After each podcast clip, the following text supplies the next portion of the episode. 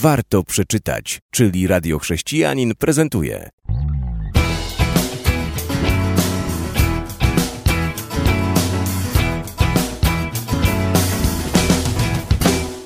W dzisiejszej audycji będziemy mogli powiedzieć o książce Majątek, Bogactwo i Pieniądze, czyli biblijne zasady finansowe.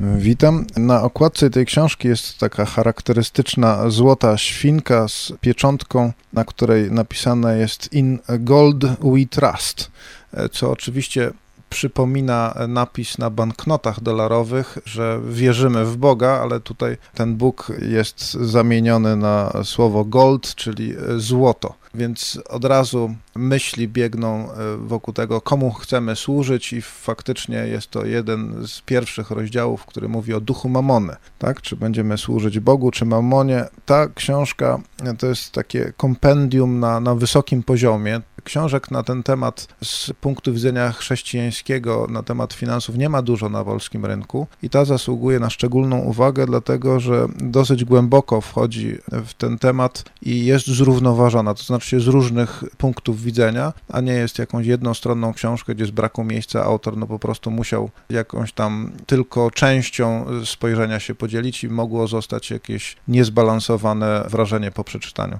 Także uważam to za porządną, dobrą książkę, książkę na temat finansów. E, każdy, kto z finansami ma styk, więc spodziewam się, że jednak każdy, każdy chrześcijanin powinien zapoznać się z tym, co w tej książce jest napisane. Jeżeli z finansami chwilowo ma kłopot, to może książkę od kogoś pożyczyć, ale na pewno warta jest przeczytania, warto poznania się z tymi myślami, które dzielą się autorzy, naprawdę znawcy. Jeżeli chodzi o sprawy finansów, oni to mają przemyślane, przemodlone, przetestowane na różnego rodzaju seminarach, gdzie wielokrotnie mogli dyskutować z ludźmi, którzy się znają, więc to są myśli takie już przepracowane. To nie są rzeczy, e, które są jakąś hipotezą i, i na czytelniku ktokolwiek próbuje to przećwiczyć.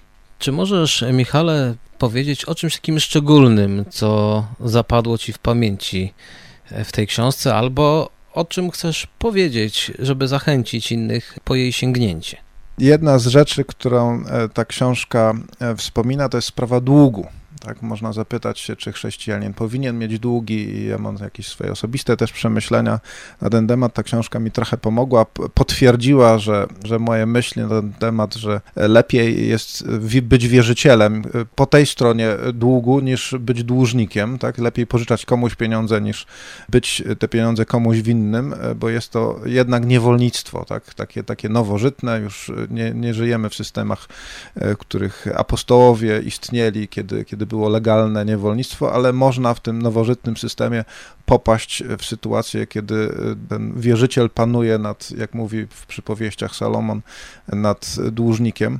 E, więc no, przetestowałem, prze, przetrawiłem swoją sytuację finansową. Ta książka mnie zainspirowała do tego, żeby spojrzeć na to, że dług hipoteczny, szczególnie jeżeli mam dobrą kontrolę na, na tym i, i staram się być tutaj w tym miejscu bardzo ostrożny, jest jeszcze do przyjęcia, ale jeżeli chodzi o jakieś kredyty konsumpcyjne, jakieś szybkie pożyczki, to tutaj wolę zdecydowanie mieć y, finansowy zapas i, i jest to zgodne z myślą taką, żeby, która jest w tej książce, żeby być finansowo po stronie e, obfitości i, i mieć na, na nie tylko swoje potrzeby, ale jak apostoł Paweł też w liście do Koryntian napisał, e, na wszelką dobrą sprawę móc hojnie łożyć.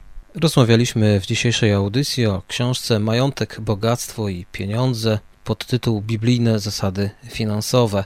Książka ukazała się nakładem wydawnictwa w Wyłomie, a o tej książce John Dawson powiedział: Dzięki Bogu za tę książkę. Jej przesłanie bardzo pomogło mi w życiu. Książka Majątek, Bogactwo i Pieniądze nie jest pobieżnym spojrzeniem na zasady finansowe, to raczej dogłębne studium biblijne.